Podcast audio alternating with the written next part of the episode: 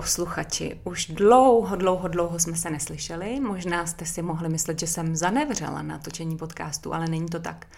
Eh, je to všechno jenom tím, že mm, jsem se stěhovala, do toho jsem měla dlouhodobý uh, covid, o kterém vám třeba můžu někdy povyprávět, ale každopádně vracíme se zpátky a tentokrát uh, už nejsme v Karlíně, ale nacházíme se na Vinohradech a posledním mým hostem v Karlíně byla Denisa Palečková a dneska prvního hosta na Vinohradech mám Kamilu Paličkovou. Tak abych to neměla složitý, tak ahoj Kamčo. Ahoj Lucko, ahoj, děkuji za pozvání a zdravím všechny posluchače. Tak my jsme si to dneska trošku vyměnili, protože ty skrze mojí praxi a mojí práci skrze komunikaci s anděli a, a terapie, kterými si uh, u mě prošla, tak vlastně došlo k tomu, že my jsme spolu natočili krásný podcast. Uh, za mě krásný, byly na něj moc hezké reakce, já jsem si ho moc užila, který si minule točila ty se mnou. A dneska jsme si to obrátili. Dneska já jsem v té roli té moderátorky, ale musím říct, že s takovou moderátorskou ikonou podcastu jsem teda trošku nervózní. O, to je krásný. Takže, takže doufám, že mi odpustíš eh, moje nedokonalosti, protože pro mě podcasty eh, jsou opravdu takový koníček, jenom taková záliba, ale ty děláš vysokou úroveň tvých podcastů, které se jmenují Redline, Redline. a o tom se vlastně dneska budeme celou dobu bavit. Takže, pojďme začít kde začít? Je toho velká spousta, na co se tě chci zeptat. A Redline, můžeme začít přímo u toho. A co to vlastně znamená? Co to je Redline? Mm-hmm. Redline je projekt, který pomáhá zvířatům a za tou značkou je schovaná poměrně jednoduchá zpráva, která říká, že v okamžiku, kdy překročíme tenkou červenou línii a dovolíme, aby divoký zvířata vyhynuly, tak eh, už nikdy nebude cesty zpět. Ty zvířata prostě zmizí, a už nebudou. A o tom je vlastně celý můj projekt eh, Redline Expedition, který se zabývá tím, že spojuje lidi tady od nás, normální lidi, kteří nemají žádný odborný vzdělání, nejsou to veterináři, biologové, prostě lidi jako seš ty nebo já, který pochází úplně z jiných oborů, ale nějakým způsobem buď chtějí podpořit divoký zvířata a ohrožený zvířata, anebo je ty zvířata lákají. Je to pro ně třeba dětský sen, tak jak to byl pro mě, a chtějí se dostat do těch blízkosti a najít nějakou příležitost, jak se s nima propojit.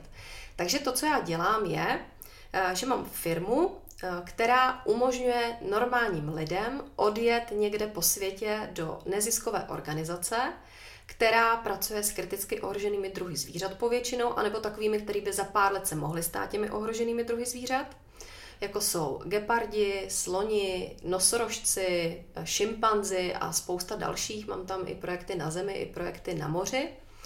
No a ty si to zaplatíš jako dovolenou a odjedeš tam a pracuješ s těma zvířatama.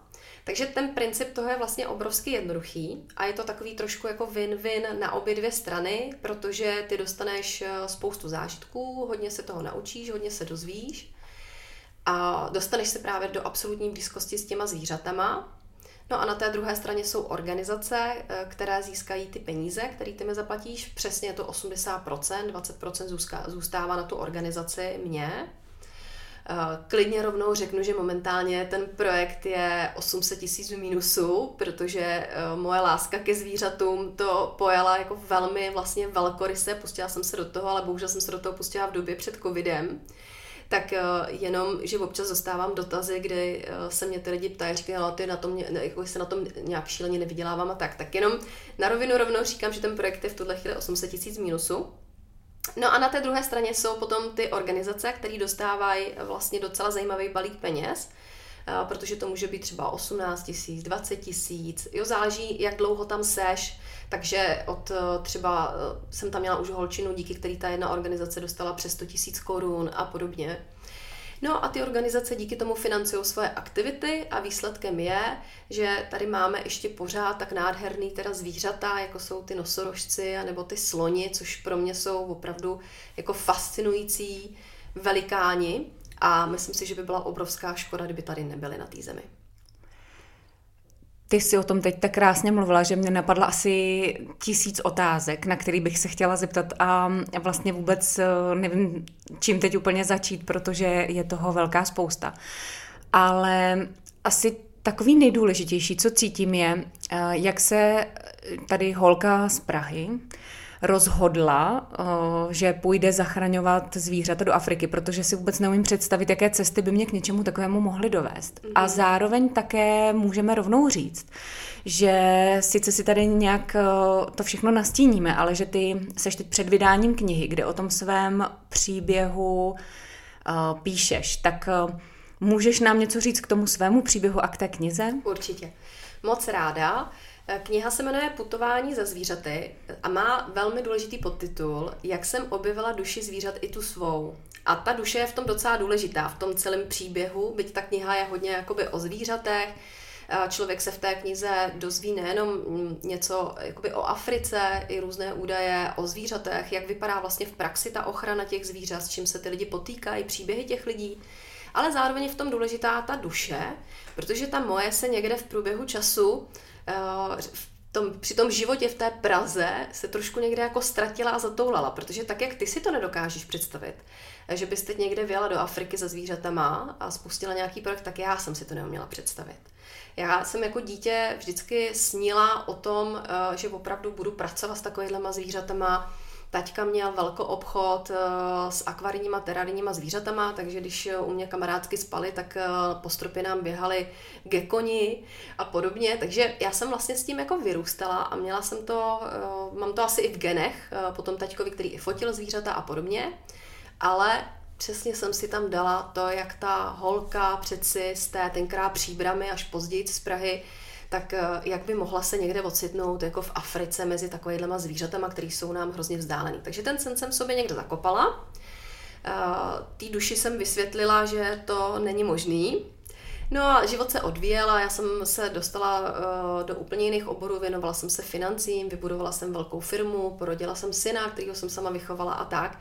Takže tam bylo spousta jako zatáček a podobně a ten život mě jakoby nějakým způsobem valil. No a v okamžiku, kdy se dá říct, že jsem tak jako měla odfajfkováno a splněno eh, všechno, vlastně zvenku, eh, to vypadalo jako obrovský úspěch, jo, že opravdu jako jsem to všechno zvládla, všechny ty těžké věci, že máme obrovskou firmu, kterou jsme ještě prodali jedné investiční skupině a tak dále, a tak dále. Takže to vypadalo jako velký úspěch, ale moje duše umírala uvnitř a to dost zásadně. A e, v okamžiku, kdy člověk e, přestane řešit e, spoustu těchto jako drobných každodenních věcí, tak já bych řekla, že tam nastává ten prostor, protože ta duše se ozývá víc a víc a víc. A ta moje se ozývala víc a víc a víc. No a pak se potkaly různé náhody, kdy se odehrálo něco ve firmě, což mě tak jako trošičku umožnilo se vlastně od té firmy jako odpojit. Já říkám, přestřihla jsem si tu pupeční šňůru, protože, protože jsem zodpovědná, tak do té doby jsem to vnímala tak, že já a ta firma jsme jako jedno. Protože spousta těch lidí do té firmy nastoupilo kvůli mě, Uh, což tak jako bejvá, že jo, u majitelů nebo u manažerů. A já jsem cítila obrovskou zodpovědnost, že je nemůžu opustit a, a podobně. Takže na jedné straně přišlo nějaké jako zklamání, které mi umožnilo přestřihnout tu pupeční šňůru k té firmě, a na druhé straně jsem úplně náhodou jsem psala nějaký článek eh, na téma palmového oleje a eh, dá se říct jako neudržitelnosti té těžby, eh, která se odehrává v Indonésii. A v Indonésii žije druh orangutána, který žije na dvou ostrovech jenom tam a nikde jinde. A kvůli téhle nelegální těžbě, tak samozřejmě ty orangutáni tam vymírají, Eh, eh, ty starý orangutáni bývají jako zastřelený nebo jsou třeba upálený, protože ty lesy si vypalujou, mláďata se zase kradou a prodávají se do nelegálního obchodu. No a mě se to tak jako dotklo a narazila jsem na organizaci, která o tyhle ty orangutání mimina eh, a i teda ty starší, když je třeba někde najdou, tak oni jako pečuje. A já jsem si koupila dvě orangutání mimina na dálku, jsem je adoptovala, Rokyho a Ricinu. A zaplatila jsem jim v podstatě orangutání školku, Eh, protože to funguje tak, eh, že eh, tyhle ty mimina, když nemají ty své matky, tak oni ztrácejí svoje dovednosti, tak jako je ztrácíme my, když bychom nebyli s rodičima a neměli ty impulzy. Takže existuje taková školka, kde oni se učí vlastně těm správným orangutánním dovednostem a potom je vypustí na soukromou rezervaci, kde jim to jakoby simuluje ten jejich normální, dá se říct jakoby divoký, normální, prostě přirozený život a jsou tam v bezpečí. No a já jsem tam tak jako seděla a říkala jsem si do prčic, tyjo, to musí být jako šílený, protože eh, kdo má zvíře, tak ví, že to je eh, neskutečně náročný, že to je v podstatě péče jako o mimino. Hmm, stačí jenom, že když máte psa, doma už řešíte, jako jestli můžete vodit, nemůžete vodit a podobně. Do toho oni se potýkají s lidma třeba z nelegálního obchodu a podobně, no a zároveň vlastně furt schání prachy. Pořád vlastně se schání peníze, prostředky na to, aby ty organizace mohly fungovat, aby se ty zvířata mohly vykupovat a podobně. A já jsem jako dlouhodobě podporovala útulky kočičí psí v České republice, jezdila jsem tam, posílala jsem peníze, nakupovala jídlo, ale furt jsem někde jako měla pocit, že bych mohla vlastně udělat něco jako mm, víc, že na to ty schopnosti mám a zároveň, že by mě to třeba mohlo přiblížit vlastně tomu mýmu snu, který tam někde furt ještě jako byl schovaný u mě, jo, ohledně těch divokých uh, zvířat. No a uh, protože jsem docela jako akční, tak jsem začala rozesílat e-maily ještě tu noc, co jsem tam seděla, ten, šla jsem spát asi v 6 ráno. Uh, ty, začala jsem komunikovat s různýma organizacemi po celém světě, no a za 6 týdnů jsem zbalila svůj sladce růžový kufr, nasedla jsem do letadla a vydala jsem se do jeho Africké republiky. Takže takhle to začalo celý. To zní úplně neuvěřitelně. Já jsem si tady zrovna teď psala otázku, jak těžké bylo jít za svým snem, protože my všichni, co to teď posloucháme, tak jako mm, si vůbec neumíme podle mě představit, co všechno to obnášelo a co všechno si musela na té cestě překonávat. Podle mě nejtěžší je ten moment, eh, kdy lidi jako přišlapou na začátku a jsou uprostřed toho vnitřního boje a ještě neudělali ten první krok. Já si myslím, že jakmile člověk udělá první krok, tak eh, ty, dví, ty dveře se začnou otvírat. Jo? A uh, nejhorší je prostě to vyčkávání předtím. Takže v okamžiku, kdy já jsem rozeslala ty maily, tak ono se, ono se to nějak samo všechno začne dít. No a pak už jsem koupila jenom ty letenky, domluvila jsem si organizaci. Samozřejmě jsem řešila otázku bezpečnosti, protože tuhle tu část Afriky já jsem v ní do té doby nebyla. Já jsem byla v Tunisu a v Egyptě, prostě na obyčejných jako do, dovolených ale takhle, že bych se jako sama prostě zbalila kufr a štěla do země, která v tu dobu měla teda dost šílenou pověst. Ona obecně Johannesburg, eh, pokud si to pamatuju a ne, nedošlo k nějaký změně, tak je to země, kde je největší počet vlastně úmrtí střelnýma zbraněma, co se týče přepadávání. Eh, jsou tam opravdu úplně šílené statistiky znásilnění, asi 30% žen. Eh, jako běložky samozřejmě mají ještě větší potenciál, jako šanci, že by byly znásilněný a tak. No, takže jsem si jako samozřejmě říkala, že nejsem magor, že tam jedu sama, teď že jsem blondýna. Mm-hmm. Jo, eh, Atraktivní blondýna. Děkuju. Eh, do toho ten, ten můj sladce růžový kufr, který mě celou dobu jako provázel a tak. Takže eh, samozřejmě otázku bezpečnosti jsem řešila, nejsem zase blázen, takže jsem se snažila si to maximálně jako zajistit a připravit, takže jsem byla domluvená, že ta konkrétní organizace, kam jsem jela na těch prvních 14 dní, takže mě vyzvednou na letišti a opravdu mi byly obrovsky nápomocný, protože si byli vědomi těch rizik. A zároveň je ale potřeba říct, že jeho Africká republika je obrovsky jako barvitá a je hodně rozčleněná, to znamená, ty rizika jsou tam různý. Jo? Řekněme, je to to samé, jako když člověk jde do New Yorku, tak mu řeknou, hele, do téhle ulice je to OK, ale od téhle ulice dál tam už nechodit, protože to patří těmhle gangům, jo, to, patří téhle skupině a tam není úplně bezpečný jako chodit. Tak vlastně ta jeho Africká republika funguje podobně, to znamená v okamžiku, kdy se to dobře připraví, tak je to jako OK.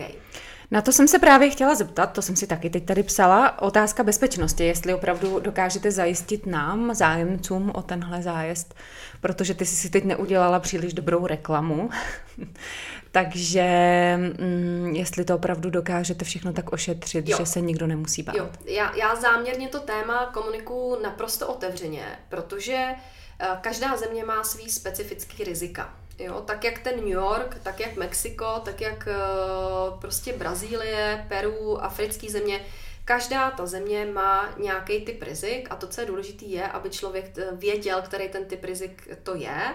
v kterých místech to je a aby s tím letím se naučil pracovat. To znamená, eh, já zaprvé vůbec nedělám cesty do zemí, kde ty rizika neznám a neumím je odhadnout a neumím je zpracovat. To znamená, nikdy bych třeba neposlala člověka do Somálska nebo do Konga, kde jsou horský gorily, ale protože eh, z mýho pohledu tam ty rizika jsou vyšší než ty standardní turistický, tak eh, v tu chvíli já tam ty projekty jakoby nedělám. to znamená, ty země, ve kterých já se dneska pohybuju, tak je hodně jeho Africká republika, Zimbabwe, Namíbie, ale mám tam i Maledivy, Mexiko, Kostariku, Keniu. Eh, takže ta paleta se postupně pořád rozšiřuje. Eh, vždycky to je o perfektní přípravě s tím daným konkrétním místem. A ať si to lidi dokážou představit, protože jsme to ještě úplně vlastně neodkryli, tak to funguje tak, že v tom daném místě je nějaký typ rezervace nebo organizace, která se specializuje na některý druh zvířete. Někdy je to mix. Záleží jak kdy. Ty zařízení jsou různý, takže to může být klidně útolek, nevím, pro paviany, nebo šimpanzi, nebo kočkodany, jo, který tam třeba má. A to opravdu, tak jak my tady jezdíme do útulku pro psy a kočky, tak tam jsou útulky pro takovýhle typ zvířat, akorát, že jsou venku, je tam třeba v tu chvíli 700 opic, a někdo se o ně musí prostě postarat. Jo? Protože venku jim hrozí nebezpečí. Jo? Od toho, že lidi střílejí, kradou je pytláci a tak dále a tak dále a tak dále. A vedle toho jsou další jiné organizace, což jsou organizace, které simulují divočinu, protože se ukazuje z dlouhodobého hlediska, že se nám úplně nedaří jako lidi, lidem a zvířatům žít společně jako bezpečně. Takže ta strategie, která se momentálně děje na světě, je taková, že se snažíme vytvořit eh, místa, které budou jenom pro zvířata a lidi tam nebudou moc. Takže budou vlastně části, kde budou žít lidi, jako jsou městské aglomerace, a pak budou části, kde budou jenom ty zvířata a pár jako strážců a nikdo jiný dovnitř nepůjde. Ukazuje se v tuhle chvíli, že pro ty zvířata je to jakoby nejbezpečnější varianta. Takže eh, ta, ten druhý typ vlastně organizací, se kterými pracuji, tak je tenhle ten, což jsou tyhle ty privátní rezervace, které mají někdy 5000 hektarů, někdy 20 000 hektarů. A ty vlastně tam, to je simulace standardní divočiny, funguje tam třeba i potravní řetězec ve smyslu, že tam jsou predátoři a tak dále a tak dále. Prostě tak, jak to stvořila příroda, tak, tak, tak to tam funguje. A pak je třetí typ ještě, což jsou organizace, které pracují obvykle v nějakých státních národních parcích, protože v těch zemích obvykle ten eh, stát neumí eh, tu ochranu těch zvířat zajistit úplně jako ideálně a optimálním způsobem a je mnohem výhodnější pro všechny strany, aby do toho národního parku pustil nějakou organizaci, která tam působí a třeba se stará o ty zvířata, vrací je zpátky do volné přírody a podobně. A my si teď můžeme říct, eh, nebo položit tu otázku, jestli má smysl tady jako zachraňovat třeba jednoho geparda, který má zlomený nohy, a vracet ho zpátky, ale v okamžiku, kdy jsme v situaci, kdy je napočítaných posledních 3,5 tisíce gepardů eh, ve volné přírodě na celém světě, tak i tenhle ten jeden gepard představuje velmi cený genofond. Jo. A čím víc vlastně eh, jako bude těch zvířat, čím víc klidný plochy bez lidí bude, která jim nebude narušovat uh, páření, nebude dostávat do, des, do stresu ty zvířata a podobně, tak tím spíš budeme schopní otočit uh, tou pákou na druhou stranu. Protože dneska, jenom pro zajímavost, jsme v situaci, kdy když bychom vzali biomasu všech savců, tak jenom 4% připadají na divoký zvířata na světě. Ten zbytek tvoří člověk a jeho potrava, to znamená krávy, jo, slepice, ovce a podobně. Takže zbývají nám ty čtyři poslední procenta, eh, které jsou nesmírně důležitý a my si moc neuvědomujeme často tu, tu provázanost vlastně těch ekosystémů, jo? že to není tak, jako že no dobrý, tak vím, že gepard, vím, že slon, ale je tady nějaký potravní řetězec a každý to zvíře má v té přírodě svoji úlohu. Já vždycky říkám, ta příroda prostě není blbá. Ta příroda je velmi inteligentní, je mnohonásobně inteligentní, než jsme my, byť si to často nemyslíme, ale každý jednotlivý článek tam má svůj význam. A teď dám příklad.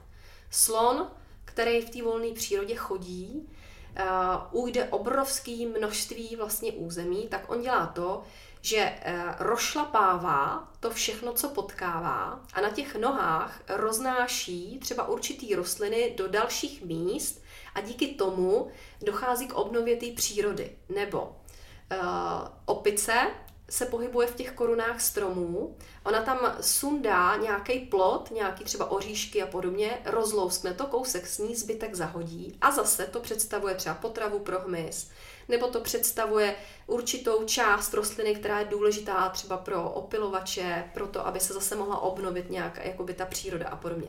A tohle jsou věci, kterými si moc neuvědomujeme. Stejně tak si neuvědomujeme, že když si představíte vlastně všechny druhy rostlin, od toho, že někde nízko, tam dole jsou kořeny, kterými nevidíme. Nad tím teda je ta nízká tráva, pak jsou ty vyšší kytičky, pak jsou jako keříčky, pak jsou velký keře a jde to až do těch vysokých. A když se nad tím zamyslíte, tak každý té rostlině odpovídá nějaký zvíře. Od zvířat, který žijou v té zemi, přes ty, který eh, dlabou tu malou travičku, až po ty, co se živí těma středně vysokýma, až po ty třeba žirafy, nebo ty opice, nebo ty ptáky, které se pohybují vlastně v těch nejvyšších patrech. To znamená, že vlastně úplně každý článek v té přírodě má svůj význam a jakmile my ho sebereme, tak celý ten řetězec se začíná nabourávat. Jo. A to je ten důvod, proč jako z pragmatického a praktického hlediska je pro nás lidi chytrý, aby jsme nedopustili to, že ty zvířata nám opravdu začnou z té přírody jako vypadávat. Jo.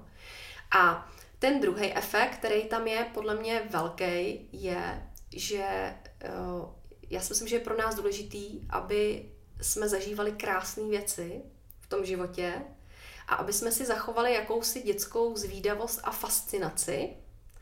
A u těch zvířat podle mě je to dost lehký. Když člověk jako stojí tváří tvář slonovi, nebo žirafě, nebo nosorožci, nebo popici, to je úplně jedno, nebo delfínovi, a podívá se na ty tvory s tou dětskou otevřeností a s tou dětskou jako fascinací, schopností vidět ty kouzla, tak uvidí věci, které jsou jako fakt jako velký. Jsou velkým zázrakem. A e, to, co nám se děje, je, že my tuhle schopnost ztrácíme. My každý den ztrácíme. A to, že my takhle nevidíme ty zvířata, e, je škoda samozřejmě nejenom pro ty zvířata, ale taky škoda pro nás. Jo. Ale není to tak, že ty zvířata by tady byly v té jako v roli těch eh, zaslepených hlupáků. Jsme to my, ne ty zvířata. Jo. To si řekla krásně. Já mě by třeba zajímalo, a myslím si, že by to zajímalo spoustu lidí, jaký jako finanční rozpočet bychom si měli připravit na takovouhle dovolenou, protože já si vůbec neumím představit, eh, kde se to pohybuje vlastně. Mm-hmm. Měla bych možná pocit, že to bude hodně drahý, ale jo. já od tebe, tuším, jsem někde zaslechla, že to není tak úplně, tak pojďme si to připomenout mm-hmm. pro mě a Určitě. nově říct pro všechny ostatní. Není to, není to last minute Egypt, ale není to cena safari. Jo, to znamená, eh, je to někde mezi s tím, že já se chci soustředit jenom na ty zvířata, takže já zajišťuju tu část, která se týká zvířat a člověk, který chce vycestovat, tak uh, si koupí sám letenku. To znamená, je to o tom, jestli zrovna koupíš letenku za 13 tisíc nebo za 18, jak se ti to podaří, to je jedna věc.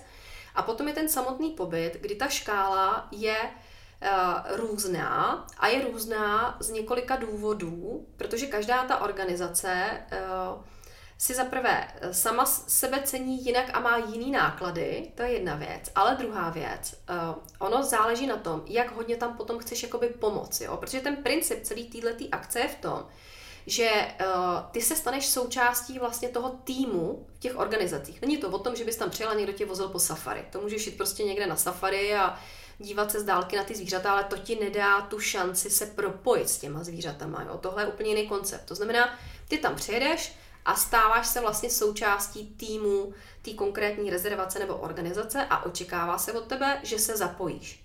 A teď je různá škála toho zapojení. Takže na jedné straně uh, jsou organizace, které to celý staví víc jako zážitkově. To znamená, oni chtějí, aby ten člověk si vyzkoušel všechno, co si tam vyzkoušet může, aby zažil, co se tam zažít dá, aby eh, vlastně je podpořil těma prostředkama a vrátil se zpátky a měl znalost, eh, chápal, co se tam odehrává, o co se tam ty lidi snaží a vracel se sem zpátky a byl, měl takový pocit, jako že je ambasadorem těch divokých zvířat a že tu myšlenku chce šířit dál. Když to na druhé straně jsou potom organizace, které jsou třeba z 80% závislí opravdu na penězích ale i na pomoci, fyzické pomoci těchto těch lidí, kteří tam jako dobrovolníci přijedou, protože jenom doplním, že tenhle ten koncept eh, je známý v Americe a v Británii a je dlouhodobě využívaný studentama univerzit. Jo? A já jsem vlastně ten koncept, který jsem viděla v té Africe, který se mi líbil u těch eh, Američanů a u těch eh, Anglánů, a je tam prověřený, vyzkoušený, funguje, přináší prostě opravdu zážitky na obou dvou stranách, tak jsem ho vzala a přivedla jsem ho vlastně do Čech a na Slovensko. Takže jakoby ten koncept je vyzkoušený, není to něco, co bych vymyslela novýho. A Teď se vrátím k tomu, že na té druhé straně, na té druhé škále jsou potom teda organizace, které z 80% potřebují i pomoc. Takže ty tam přijedeš a e, kromě toho, že vlastně si teda přinesla nějaké finanční prostředky, tak je potřeba pomoc s přípravou jídla, s krmením, s úklidem a výběhu. Jo? Je to prostě různý. To znamená, mě když někdo zavolá, tak já se ho zeptám, hele, jak hodně to chcete mít jako zážitkovou dovču, anebo jak hodně chcete jako by fakt fyzicky pomáhat. A podle toho, co ten člověk odpoví, tak hledáme tu správnou organizaci pro něj. A s tím souvisí i ty, i ty finance, protože dá se zjednodušeně říct, že eh, čím víc pomáháš fyzicky, tím je to levnější. Čím víc je to zážitková dovolená, tím je to o kousek jakoby dražší.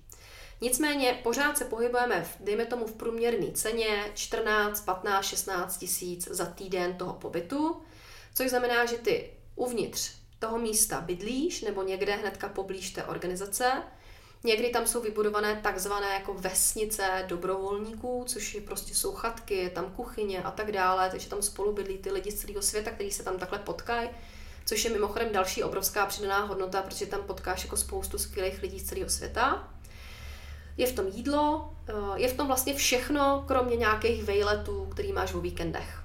Jo, ve kterých ti zároveň eh, dá se říct, že všude eh, ty organizace ti pomáhají a snaží se ti jako i zajistit ty výlety a podobně a tam už je to potom na tobě, co chceš nebo nechceš využít. Takže to cenové rozpětí je výrazně nejš, níž než standardní safari a zároveň je teda výš než eh, to, když se prostě padeš opalovat eh, na, na nějaký last do Egypta. Mm-hmm. To si myslím, že zní moc hezky a adekvátně tak k tomu, co bych si já představovala, ale to si představuju já. Každopádně, takhle jak o tom mluvíš, tak já jsem přesvědčená o tom, že tam někdy vyrazím.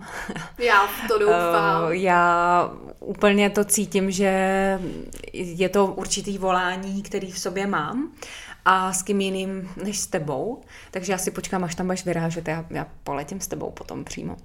A další věc, eh, kterou jsem asi chtěla znovu připomenout, je, že uh, přemýšlím vlastně nad tím, jak důležitou práci teď děláš a jak tě všichni vlastně můžeme podpořit, protože ty si sama tady řekla, že jsi ve velkém mínusu, že si to vlastně z velké části dosud sponzorovala.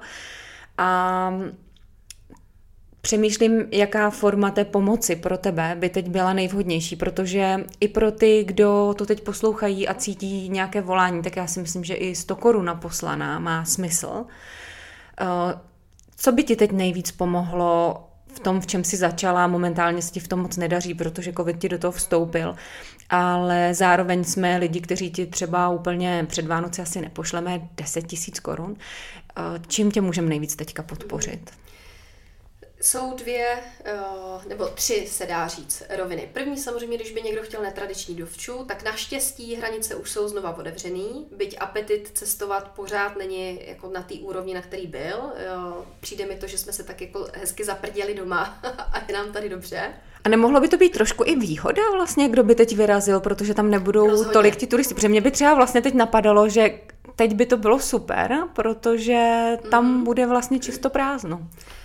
Je to, za mě je to teď momentálně ideální. Jo? Kromě toho, že když někdo do těch organizací dorazí, tak mu skoro jako foukají fanfáry a staví červený koberec, protože opravdu čekají na ty dobrovolníky jako na smilování boží tak mají obrovský prostor se těm lidem mnohem víc věnovat. Jo? Takže ty lidi, kteří tam teď byli, zažívají věci, na které se třeba dlouho čeká, nebo se na ně nedostane a tak dále. Takže je to rozhodně velká výhoda. Zároveň je jako ticho, se dá říct, v té Africe. Takže ty zvířata uh, se víc projevují. Jo? To, uh, to byly občas novinové články, když uh, se spustil covid, že jak všechno najednou stichlo, tak i tady, i vlastně v Evropě najednou zvířata začaly vycházet z těch lesů a tak dále, to znamená, nebyly prostě zahnaný náma, a díky tomu je možný pozorovat a účastnit se věcí, které jsou jinak někde hluboko schované prostě v těch, v těch, v těch buších a v těch lesích a, a podobně. Takže v tuhle chvíli rozhodně eh, je to velká výhoda.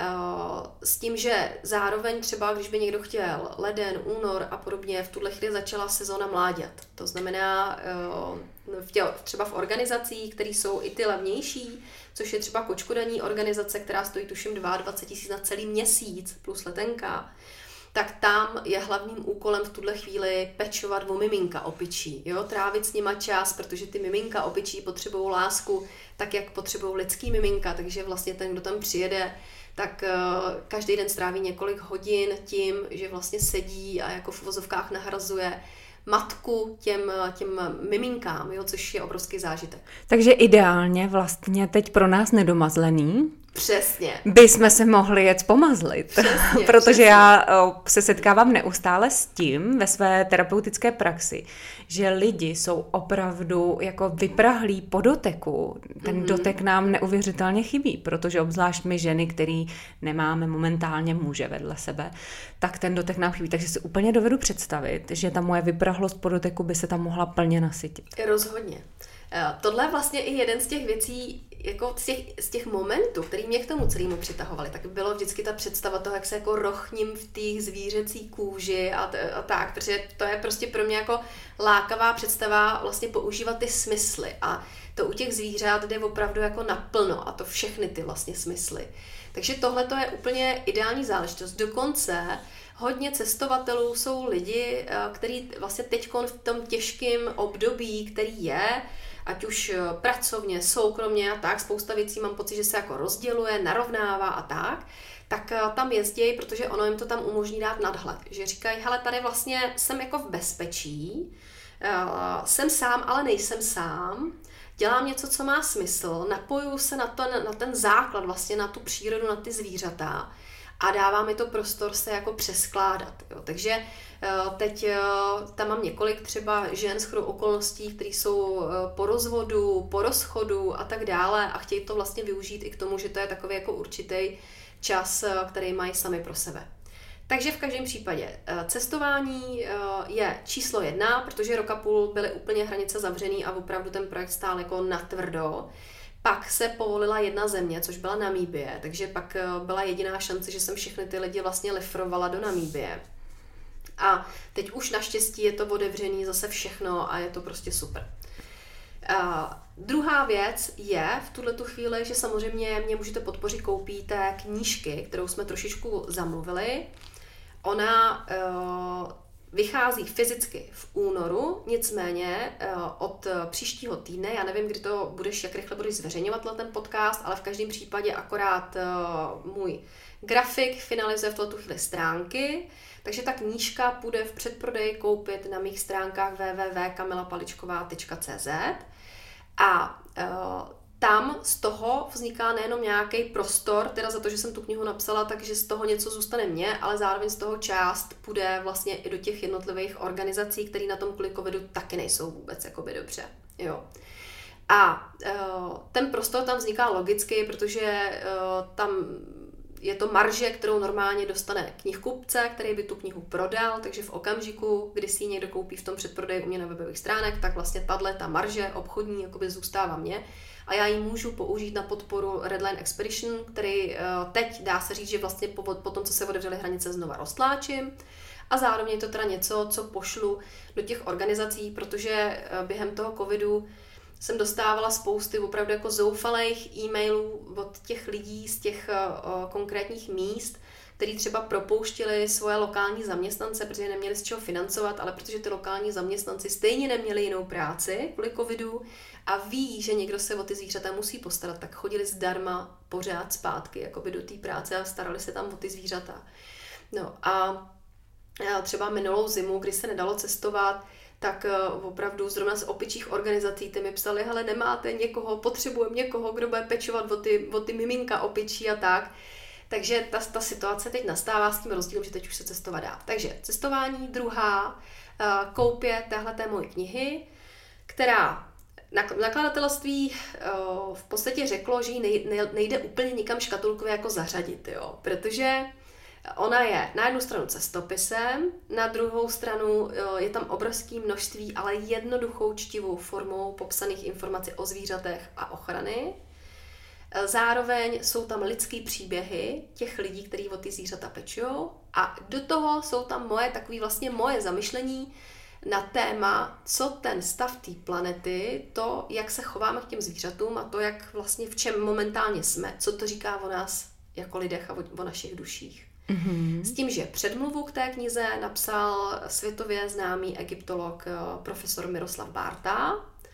Krásnou předmluvu napsal a na konci ještě doslov napsala kulturoložka Kamila Němečková, která se zabývá tématem nenáboženské spirituality a která právě navazuje na ty moje zamyšlení, eh, protože to, že ten, eh, ta planeta je v tom stavu, ve kterém je, není úplně samozřejmě náhoda. Uh, on je to, z mého pohledu je to naprosto odraz našeho způsobu myšlení a našich duší. Takže věřím, že ta knížka se lidem bude líbit. Ti první lidé, kteří četli, tak ty zpětné vazby na ní jsou moc krásný, mám z toho obrovskou radost. Zároveň uh, ta kniha je doplněná fotografiemi z těch cest, takže o to to bude vlastně zábavnější a lidé si ještě spíš budou moc představit, jak to tam vypadá, co se tam odehrává a tak. Takže věřím, že to bude poučný, uh, zábavný, že možná se někdo zamyslí nad tím, jestli i ten jeho vlastní život je takovej, jaký by měl být, jestli je v souladu s jeho vlastní duší, nebo jestli třeba i jeho vlastní dušička někde nevolá po něčem jiném a zároveň to teda může podpořit eh, tenhle ten projekt. Já se na knihu už teď moc těším, protože jak si ji popsala, tak eh, věřím, že určitě nás může hodně obohatit a už i to, že se známe osobně, tak pro mě bude velká čest mít ji ve své knihovně. A já teď, jestli dovolíš, tak bych úplně opustila vlastně tenhle ten prostor tvojí firmy a Redlineu a chtěla bych se teď ještě něco dozvědět o tobě jako o člověku protože já vím, že ty sama mm, stejně jako já tíhneš ke spiritualitě a že ráda objevuješ, ale že ráda zůstáváš přesto přeze všechno nohama na zemi, že si prošla spoustu retreatů a zajímavých věcí. A já jako žena se zajímám o spoustu šamanských eh, nástrojů a technik a rituálů a všechno mě to hrozně moc zajímá. A musím se přiznat, že často v těch šamanských tradicích se setkáváme se spojováním se s archetypy zvířat. A nikdy jsem neměla tu čest, nikdy jsem neproskoumala vlastně uh, tuhle tu část té šamanské praxe. Tak uh, pojď nám poradit nebo nás navést, anebo nám vůbec říct, jaké to je propojovat se se zvířaty v úrovni těch, té spirituality. Mm-hmm. Co by si třeba poradila konkrétně mě nebo nám, kdo s tím nemáme žádnou zkušenost? Já teda jenom tady sice sedíš a vedle tebe je polštář s mým jaguárem a já cítím, že on nějakým způsobem, ta jeho energie na mě působí, ale jak můžeme prohloubit, byť nejsme v té Africe, ten vztah, spirituální vztah k těm zvířatům v Africe, když jsme tak daleko? Tohle je obrovsky důležitý téma, protože eh, kromě toho hmatatelného, že teda někde jsou ty zvířata, kterých já se můžu dotknout, tak eh, opravdu já si myslím, že to spojení ducha a hmoty a to vyrovnání je nesmírně důležitý. A já to možná ještě uvedu na začátek důležitým zážitkem, kterým celé to moje hledání vlastně odstartovalo. Já ho teda shodou okolností popisuju v té knížce, ale myslím si, že tady v tom podcastu je důležitý, když to řeknu. Můj nejsilnější zážitek se zvířatama se totiž stal v jedné africké organizaci v dětském koutku s Beranem. Jo. Takže jsem přijela za slony a za zalvy a osud mi změnil Beran. Já jsem eh, po eh, skončení vlastně pracovní doby, kdy se jako uzavřel celý ten areál, tak já jsem se tam ráda procházela vždycky večer. A jednou jsem se takhle procházela a zavítala jsem teda do dětského koutku a přemýšlela jsem, jestli vlezu dovnitř, tam byly králíci a slepice a ten beran a tak. No a pak se mi nechtělo, tak jsem se tam jenom tak jako opřela o takovou zábranu. A teď jsme se začali na sebe dívat s tím beranem A stalo se tam cosi, kdy já jsem se dostala do změněného stavu vědomí. Já jsem opravdu eh, jako cítila, jak mi začíná odcházet celý to prostředí, jak se začínám vpíjet jako do toho berana. Uh, opravdu mm, každý, kdo s tím letím umí pracovat se změněný stavy vědomí, tak bude vědět, o čem mluvím a nemusím to víc rozebírat. A nastal moment, kdy opravdu při velmi jako intenzivním očním kontaktu uh, se tam stalo cosi prostě transcendentálního a my jsme se jako vpili sami do sebe a já jsem najednou cítila, jak eh, to zvíře na mě mluví. Jo. Kromě toho, že jsem pochopila teda význam, že oči jsou brána do duše, protože to byl moment, kdy tam najednou nebyl, nebyl tam jako jenom ten beran, který ho někde, někde fikneme a pak ho na pekáči sežereme ale byla tam prostě plnohodnotná osobnost, tak jako teď se dívám na tebe a dívám se ti do očí a vím, že tam je nějaká osobnost, která, kterou můžu prostě definovat a pojmenovat uvnitř tebe, když pomenu to, jak seš jako krásná vlastně zvenku. A to samé vlastně bylo s tím Beranem. Najednou jsem chápala, cítila tu plnohodnotnou osobnost, která na mě hovořila. Jo. A e, tohle to tam proběhlo od té chvíli pravděpodobně se nějakým způsobem změnil moje eh, vědomí vlastně toho, jak já se dívám na zvířata, jak se dívám na svět. To znamená, i najednou ta pozice, kdy já jsem nejdřív byla v uvozovkách ten, ten člověk, který je jako v té nadřazené pozici a teď přichází zachraňovat ty zvířata, tak tohle se najednou změnilo. Já jsem najednou cítila, jak jsme si jako rovni a že vlastně na konci dne my bychom neměli chodit zachraňovat ty zvířata, ale my bychom měli tvořit svět, ve kterým všichni společně budeme žít jako partneři. A ty zvířata tady mají vlastně stejný právo na té planetě žít, tak jako ho máme my a kdokoliv jiný. A tak jak my máme obrovský dary, a můžeme se inspirovat jeden vlastně od druhého a vzájemně, tak úplně stejným způsobem se můžeme inspirovat eh, vzájemně s těmi zvířaty. Jo. Těch případů, kdy zvíře se zachovalo tak, jak my nečekáme, kdy, nevím, zachránilo topícího se člověka, kdy se uh, s někým, kdo ho třeba zachránil, tak se otočilo, poděkovalo, vlastně jako fyzicky poděkovalo, rozloučilo se a tak dále, kdy my to pak někde čteme, v těch článcích a ty nad tím jásáme, jakože to hloupý zvíře udělalo něco, co náleží nám lidem. Ne, nenáleží. Ty zvířata jsou na tom stejně, jenom komunikují jiným jazykem. A je vlastně důležitý, aby my jsme začali vnímat, že každý z nich má tyhle ty dary, má různé charakteristiky, různé odlišnosti a má různý způsob komunikace. Ale to, že my ho neumíme rozklíčovat, neznamená, že oni jsou ti hloupí. Prostě vzájemně si nerozumíme, každý mluvíme nějak jinak. Ale uh, ty charakteristiky, které jsou ty jejich pravý charakteristiky v té divočině, ne ty zvířata zavřený v zoo, ale v té divočině, kde se opravdu projevují ve v té své podstatě, tak jsou velmi důležitý charakteristiky, které my můžeme použít sami pro sebe. Jo? Protože i my ve své přirozenosti, to ty víš nejlíp, o tom bys tady mohla ty mluvit, udělat velkou přednášku, že každý z nás má mnoho vlastně tváří, mnoho rolí a může se projevovat různým způsobem. Takže tak, jak máme archetypy eh, třeba ženských bohyní, o kterých se dneska hodně hovoří, anebo nějakých silných historických postav, který, díky kterým se na sebe můžeme podívat a můžeme se podívat na různé vlastnosti, které vlastně představují a přinášejí. Tak to stejný je s těmi zvířaty. Takže ty jsi zmínila toho jaguára, kterýho tady máme. A jaguár je velmi inteligentní, velmi jako všímavý zvíře, který prochází za noci, vidí ve dne i v noci a představuje obrovskou sílu a s velkou rozvahou se chystá k tomu svýmu lovu. A velmi rozvážně taky pracuje se svojí energií. Jo, to i třeba nejenom jaguár, ale i třeba lev. Že jo? Oni uh, ví přesně ten moment, kdy má odpočívat a jen tak si jako líně leží na tom slunci, nasává, dobí ty rezervy a pak jde na ten lov a díky tomu je úspěšný. A to je něco třeba, co my si od toho jaguára nebo od toho lva můžeme vzít do toho našeho života a říct si, aha, nejsme my nějaký divný, protože my jsme furt uštvaný, my jedeme 24 hodin denně jak blázni. Já ne. Já rozhodně to teď opravdu není moje téma, to, co tady říkáš, už chápu, co mi tady můj Jaguar celou Naznačuje. dobu říká. Přesně tak. A e, ať se podíváš na jakýkoliv zvíře, jo? když vezmeme orla. Orel, že jo, ten vylítne, opravdu má ten obrovský nadhled a teď on uh, zvládá obrovitánský úseky a krásně zase vyhodnocuje, užívá si ten život s tou let, lehkostí v tom nadhledu a pak, když vidí tu kořis, kdy je čas ulovit, tak prostě zamíří na cíl a jde.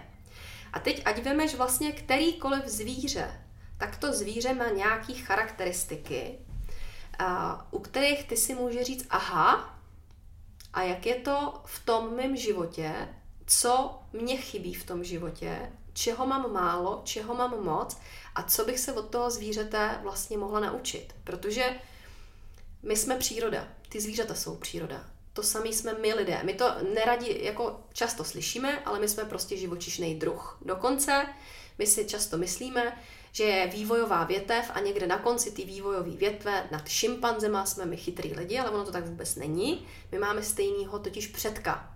A pak se to vlastně jako roz, rozčlenuje a stojíme vedle sebe. Jo?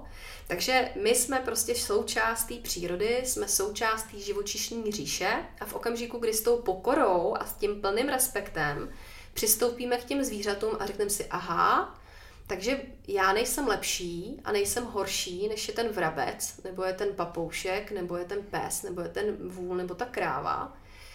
A teď si položím tu otázku, jak, jaký jsou ty typické charakteristiky a jak oni se v životě chovají a co právě já si z toho do toho života můžu vzít, tak začínám objevovat opravdu jako zajímavé věci. Jo. A šamani s tímhletím vždycky pracovali uměli s tím pracovat, protože oni cítili tu přírodu, byli napojení na rostliny, byli napojení na zvířata. Dokonce existuje uh, krásná uh, legenda nebo proroctví, což je proroctví, který spojuje i všechny indiány na světě, i ty jihoamerický, i ty severoamerický. Je to proroctví uh, kondora a orla. A z mýho pohledu je nesmírně důležitý tohle proroctví, proto bych ho tady chtěla zmínit. Eh, v tom proroctví lidé Orla představují uh, severoamerický indiány, zároveň představují mužský princip ve světě a zároveň představují západního člověka. To znamená kvality, jako je uh, touha pomoci, výkon, dosahování cílů, jo, všechno to, co dá se říct, dneska už se o tom taky hodně mluví, co bychom schovali jako pod ten mužský princip. Lidé Kondora eh, jsou jihoameričtí indiáni, což jsou ty, kteří to, jako nebojovali tolik jako ty severoamerický, víc byli napojení na tu přírodu a víc tak jako žili poklidně a tak. A ty zároveň představují ten ženský princip. Ty právě představují tu přírodu, tu péči, tu schopnost rodit, eh, začínat ten nový život, pečovat o něj, upřednostňovat vlastně ty mláďata a ten celek před eh, sebou samým, protože to je prostě zákon toho života.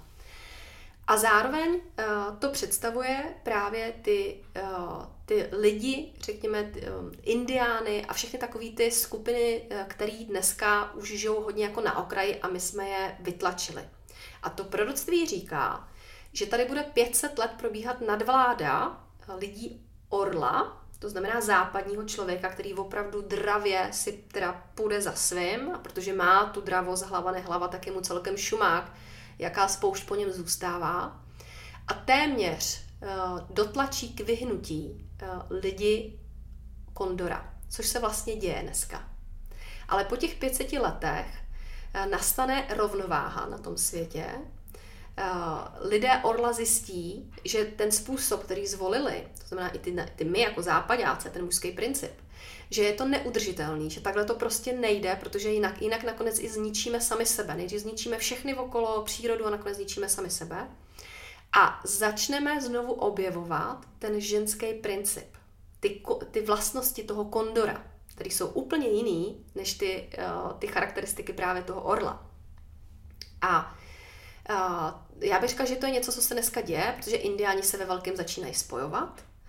začínají být už jako první i třeba různý samity ohledně klimatu, ochrany Amazonie, už si nenechají líbit všechny ty věci, které si doteďka nechávali líbit. Začínají bojovat za práva zvířat, za práva rostlin.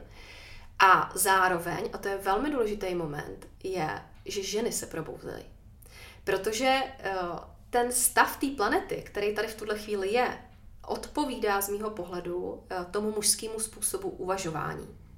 Ale v okamžiku, kdy ženy přestanou eh, jako soupeřit s těma chlapama a přestanou se pokoušet dohánět ty chlapské kvality, ale řeknou si, jako teď my jsme báječný, úžasný sami o sobě a ty naše kvality, jako je ta péče, eh, ta schopnost přinášet ten nový život, něha. ten soucit, něha, láska, empatie, to, že se umíme upozadit, jo, že radši teda uděláme něco ve prospěch ostatních, než si koupíme novou káru, tak to jsou ty kvality, které jsou vlastně sami o sobě tak fantastický, úžasný, potřebný, že tohle my potřebujeme, aby ty ženy si uvědomily a přinesly je do toho světa. A jakmile ta ženská síla začne stoupat, tak já jsem přesvědčená o tom, že se začne ozdravovat i celá planeta.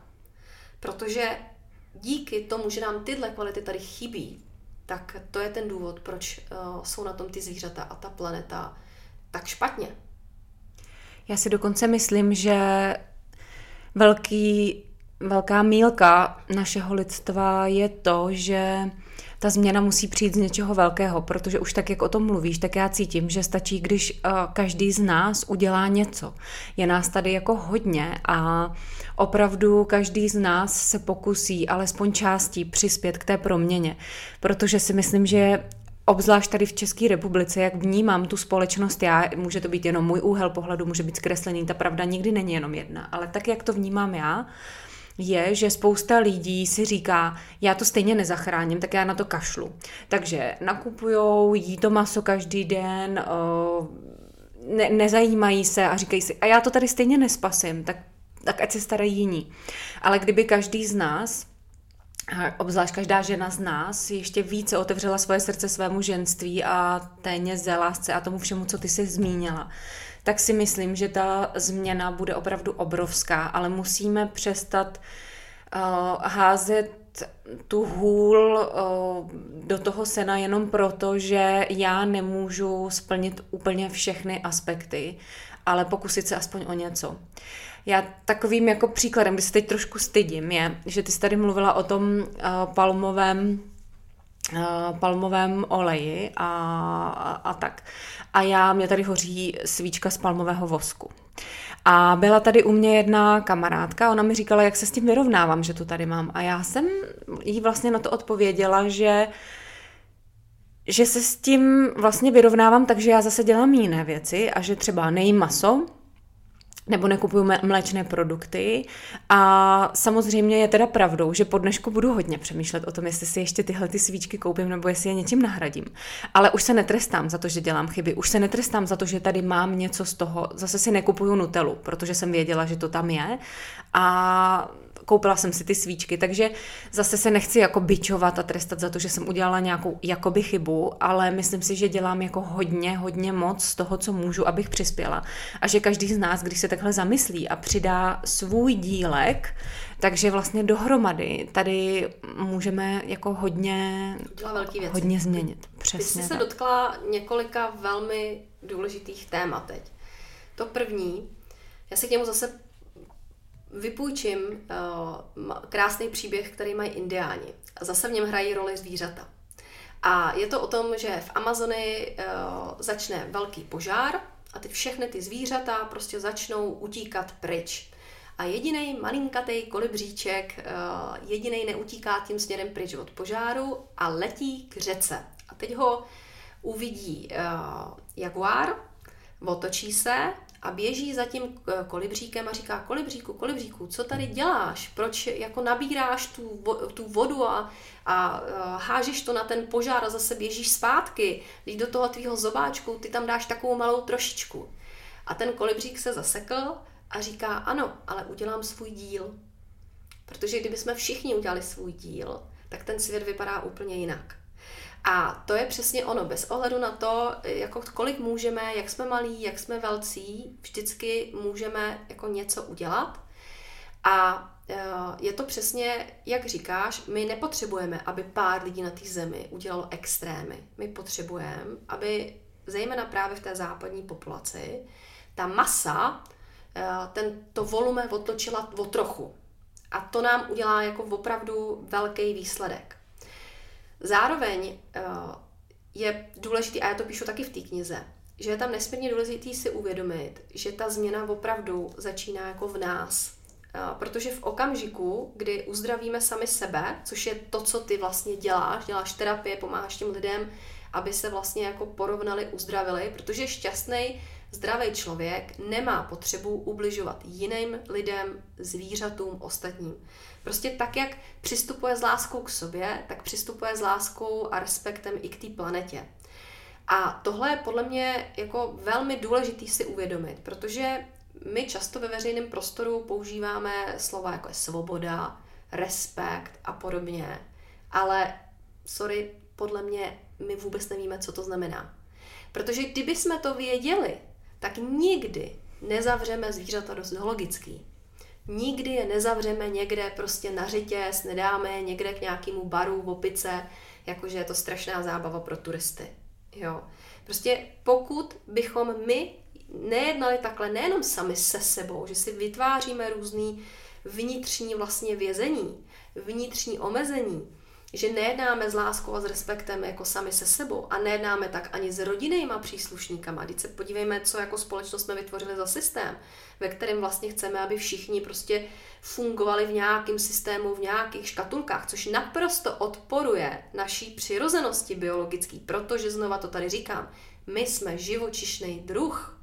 A kromě toho, že i, ta, i ty zvířata někdy jdou v tom stádu nebo jdou v té skupině a nějakým způsobem spolu participujou ale zároveň tam je obrovské množství té individuality, té divoký, svobodný duše, která se projevuje v tom, po čem opravdu touží a co opravdu chce. A tohle je něco, co my od chvíle, kdy otevřeme oči, tak jsme vlastně eh, odnaučovaný. Takže z mýho pohledu my nemáme vůbec šajna o tom, co to je skutečný respekt, co to je skutečná svoboda. A dokud my jako lidi to nepochopíme a nedáme to sami sobě, nezačneme opravdu, jako znova nenajdeme ty klíče v tom srdci k té divoké duši, tak to nikdy nebudeme schopni dát těm zvířatům. Protože my tomu nerozumíme, my to nechápeme. Takže celá ta změna eh, toho, aby bylo líp, vlastně začíná opravdu v našich srdcích, v našich duších a v tom, že posuneme úroveň vědomí toho, jak se díváme sami na sebe, jak se díváme na planetu. Tam začíná ten krok číslo jedna. Až se uzdravíme, budeme šťastní bytosti, tak budeme schopni postupovat potom vlastně v těch dalších úrovních. Myslím, že to byl Einstein, kdo řekl, že není možný vyřešit problém na úrovni vědomí, která ho způsobila. Což je to, co my dneska děláme, že jo? My, my, my jsme to tady rozvrtali tímhletím naším, jako tou vírou v té technologie, které jsou ve spoustě věcech skvělý, ve spoustě věcech ne jo, eh, eh, tím fan, tou fanatickou láskou, obdivem k té vědě, která zase je skvělá ve spoustě věcech, ale přináší obrovské množství slepoty. A takhle bych mohla pokračovat. A my, co děláme dneska? Vyvíjíme technologie, eh, který jako kdyby napraví ten chaos, který jsme tímhle tím chováním vlastně způsobili. Aniž bychom se podívali tam dovnitř a uvědomili si, aha, Možná to začíná u toho, jak já vůbec se na tu dí- přírodu dívám. Že vlastně jsem pořád ten, kdo si myslí, že je chytřejší než ta příroda, že ji může prostě ovládat, že ji může zachraňovat a léčit, což teď jde trošku do kontrastu s tím, co já dělám vlastně v tom projektu, ale já tím chci jakoby říct tu hladinu, tu úroveň, tu rovinu, která je vlastně ještě nad tím a pak teprve přichází ten krok, kde já s tím respektem vůči těm zvířatům přicházím a snažím se za těchto těch podmínek, které tady jsou, jim jako vrátit teda to, co jsme jim jako lidi vzali, což děláme. A tu důstojnost. Přesně tak, přesně tak. Já tam cítím, mám teď úplně mražení, že vlastně ty jim navracíš důstojnost. Přesně. Aby se znovu cítili v bezpečí opečovaný a, a důstojní. Aby mohli být sami sebou. Mm-hmm. Jo. A tohle právě je něco, co my si neuvědomujeme, že když ty zvířata opravdu někde zavřeme, jo, v těch zoologických, chodíme tam na ně čučet a oni tam chudáci pak mlátí na tom betonu někde hlavou vozeť. A teď, dobře, teď by mi někdo řekl, no ale dneska už existují ty, ty takzvané enrichment activity, ty obohacující aktivity. Jako my vůbec nemáme mít co zvířata zavřený v zoologických a pak jako se pokoušet uměle jim vytvořit nějaký obohacující aktivity. Ty zvířata mají být prostě ve volné přírodě a dělat si, co chtějí, tak jako my a my bychom měli respektovat ten jejich prostor, právě Přesně protože tak. my už se tak jako rozrůstáme a tak moc se rozšiřujeme, že jim to, že jim to ukrajujeme. Tak a teď si naťukla velmi důležitý téma a teď já to teď z tohohle toho jako spirituálního, kde tady mluvíme o vědomí a o respektu a, a o archetypech, teď to sundám zase úplně pragmaticky na zem a řeknu ti další důvod, proč potřebujeme, aby ženy povstaly, aby si ženy uvědomily svoji hodnotu, Protože když mají svoji hodnotu a jdou si za svými cíly, zdravě ale, tak se stanou ekonomicky nezávislými. A my víme, že ekonomicky nezávislá žena už nebude rodit deset dětí, nenechá se líbit věci, které si nechávají v těch rozvojových zemích, jako samozřejmě často i u nás, ale zejména v těch rozvojových zemích, které si nechávají jako ty ženy líbit a znamená to, že zastavíme tuhle tu šílenou porodnost. A jakmile zastavíme tuhle tu šílenou porodnost, tak začneme být schopní vytvářet jako lepší prostor pro práci se zdrojema a pro zvířata. Takže vidíš, jak ten, vlastně ten duch s tou hmotou je naprosto neoddělitelný. A jak jsem to teď vlastně z té kapitoly eh, toho respektu a té naší duše vrátila do úplně obyčejné jako přízemní záležitosti, kdy my víme, že když se máme líp, tak sice sex máme pořád rádi, ale už nerodíme tolik dětí. Mm-hmm tak to je určitě všechno, co jsi řekla k zamyšlení. A teď... Ano, povídej. Jsi se nadechla, ale já vlastně jsem úplně odbočila od něčeho, k čemu ty jsi se chtěla dostat. Já jsem tady mluvila o těch archetypech a nezmínili jsme, jak se k ním můžeš dostat. Jo, ano. protože jedna věc je, eh, že eh, opravdu se stačí si číst takovoukoliv knížku o těch zvířatech a eh, snažit se si od těch zvířat vzít jako to, co, to, co oni ti nabízí v těch svých kvalitách, v těch charakteristikách, který máš popsaný jako kdekoliv. Jo? Už to samo o sobě je vlastně věc, která je obrovsky zajímavá. Když se ti podaří k těm zvířatům vyjet a ty jim stojíš tváří v tvář a nacítíš tu energii, to tobě zase nemusím říkat, protože víš, jak je mocný stát v energii a blízkosti kohokoliv a ono to prostě na tebe dýchá a některé věci můžeš mít beze slov a prostě cítíš, přirozeně je cítíš. Dobře, já ti do toho teď vstoupím, promiň, ale napadá mě jako... Uh když já jako žena, ty jsi mluvila o tom, jak je důležitý vstupovat do toho ženství a tyhle podcasty poslouchají především mm-hmm. ženy, tak který, které zvíře bychom my ženy mohli takhle jako vyslechnout, bych tak jako řekla, nebo na které bychom se mohli napojit, nebo si o něm číst, nebo se o něj zajímat, abychom podpořili ten ženský princip v no. sobě no. a tu, to, to, co vlastně cítíš, že nám chybí, jakože nám, že nám chybí, které zvíře by si nám třeba, já nechci říct úplně doporučila, ale já chápu, dovolila to... mu, mm-hmm. aby chápu, se s námi spojil. Chápu, jak to myslíš. A teď právě zrovna šel ten důležitý moment. Ono totiž Každá z nás se potřebuje polečit někde jinde a k tomu se vždycky v těch kulturách používali takzvaný silový anebo totémový zvířata. Jo. A uh, Každý, kdo někdy slyšel pojem šamanský cestování, nevím, jestli znáš šamanský cestování. Slyšela jsem to, ale vlastně, kdyby se mě zeptala, tak ti nebudu umět odpovědět. Ono to, je, ono to je poměrně jako jednoduchá technika, kdy ty sama sebe za pomocí bubnování uh, dostaneš uh, vlastně do změněného stavu vědomí a jde se takzvaně do takzvaného dolního světa. Já tohle to umím dělat, klidně, když budeš chtít, můžeme někdy udělat nějakou tady no, moc ráda. Seanci a uh, můžeme opravdu dovést ženy e, k tomu, aby si našli svoje silové zvíře. No tak to už teď vím, že uděláme. Jo, tak super. A ty, ty vlastně za pomocí šamanského bubnování, protože e, pravidelný zvuk, který ty používáš při bubínku, je jedna z metod, jak se člověk dostává do změněného stavu vědomí. Já dokonce svůj buben mám a byl i dělaný pro mě a je no? z jelení kůže. Wow. Tak a mimo, mimo jiné jedno z těch zvířat, ke kterému bych se dostala, je rozhodně jelen, jo. Takže eh, tady na to by nám to eh, výborně šlo a ty vlastně v tom změněném stavu vědomí eh, sama sebe odvedeš do dolního světa a tam najdeš svoje silové zvíře, což je zvíře, který v tu dobu ty, aby si se poléčila, potřebuješ nejvíc. Takže já třeba, když jsem se učila šamansky cestovat, začínala jsem s těma letěma věcma, tak zvíře, který já jsem tam potkala jako první, tak byl orel. Protože jsem řešila v tu dobu nějaké věci a chyběl mi, přestával, jako, ztratila jsem ten nadhled, který je potřeba mít, který má ten orel, aby dobře zacílil. A já jsem ho historicky měla, ale ztratila jsem ho. Prostě zabořila jsem se v nějakých věcech a ten orel mi jednoznačně nesl tu zprávu, že potřebuju zpátky získat ten nadhled. Takže jsem s tím, eh, s tím orlem eh, komunikovala. Ono to pak má nějaký jako Uh, zase jsou to nějaké techniky, já to teď přeskočím, mm-hmm. ale jenom pro zajímavost. Uh, když se naváže velmi silný spojení s tím, uh, s tím zvířetem potom, tak ty nejenom, že ho můžeš začít víc potkávat, tak jak ty nevědomky, vlastně podvědomě si tady vystavila toho svého jaguára, ale on tě může začít naštěvovat i ve snech. Jo? Takže já jsem třeba měla dobu, kdy to bylo velmi zajímavé, eh, kdy nepřišel za mnou orel, ale měla jsem velmi intenzivní živý sen, kdy za mnou přišel vlk a opravdu akutně mě prostě volal, ať jdu eh, zpátky do toho dolního světa. Já jsem byla strašně zmatená, protože jsem si říkala, kde se tady vzal vlk, jako jo. A první noc, eh, kdy za mnou přišel, tak jsem nešla. Nechala jsem to jako proběhnout, ráno jsem se zbudila, celý den jsem nad tím přemýšlela pořád, protože ten sen byl neuvěřitelně živej. A teď jsem si večer říkala, tak to jsem zvědavá, jestli se mi ten sen vrátí. On se mi ten sen opravdu vrátil. Ten vlk v tom snu opět přišel. Ten sen byl opět neuvěřitelně intenzivní, živý a tentokrát já jsem ho následovala, šla jsem za ním. Sešla jsem zpátky do dolního světu, světa a tam byl ten můj orel a byl zraněný.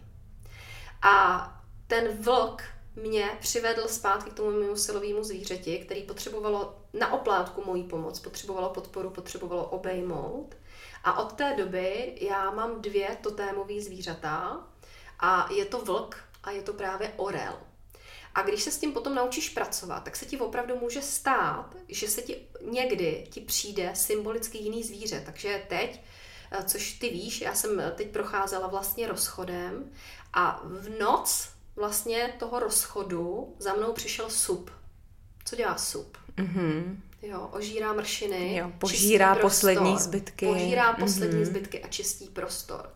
To znamená, že jakmile se naučíš, když se jednou takhle napojíš na ty zvířata a naučíš se šamansky cestovat, tak se opravdu ti může stát, že potom uh, buď v nějakém stavu změněného vědomí, který, do kterého ty se dokážeš navodit, anebo ve snech ty zvířata za tebou chodí a ty zvířata s tebou takovýmhle způsobem komunikují a nosí ti jednoznačné zprávy. No já vlastně během toho povídání jsem si jako rychle se běhla do toho dolního světa a já tam mám už to zvíře, normálně je to no. černá medvědice. Wow. Černá medvědice jako archetyp matky, ochrany, kdy vlastně úplně teď vlastně, jak si mluvila, jak jsem cítila, jak ona ukazovala ty zuby a vlastně říkala, já chráním, když je potřeba, jinak jsem klidná. Ano. Ale nesmíte mě začít dráždit a to vlastně přesně teda vystihuje moji povahu, to musím jako Krásný. říct. No. Takže tak, to takhle. už určitě vyzkouším dneska nějakou no, meditaci. Takhle to opravdu funguje vlastně jednoduše. Ty samozřejmě máš tu výhodu, že umíš pracovat s těma změnými stavama vědomí, umíš sama sebe dostat mm-hmm. do podvědomí.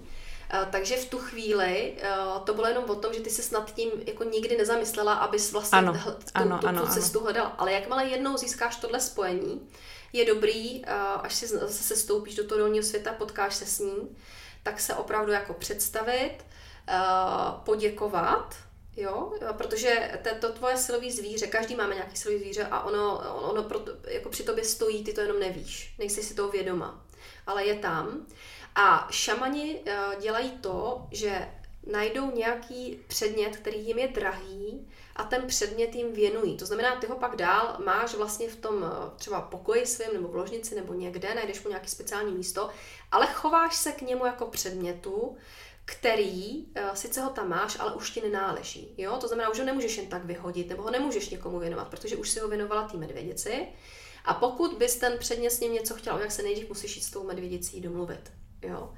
A opravdu, jakmile tenhle ten kanál, ty zase ty s těma andělama, jakmile tenhle kanál jednou otevřeš a začneš se s ním učit pracovat, tak se jako dějou neskutečné věci. To znamená, mě ty zvířata dneska nosí opravdu velmi vlastně silné informace, velmi silné zprávy, když je potřeba, protože buď já to potřebuju, nebo uh, někdo jiný to potřebuje, tak uh, klidně přijdou jako ve snu, tu informaci mi dají. Většinou už je to potom v, té, v takovém tom rozmezí, kdy ještě jako spíš, ale vlastně už o sobě víš, tam jsou ty živý sny a tam potom si jako nejlíp vlastně uh, uh, pamatuješ a cítíš to všechno, co se odehrávalo.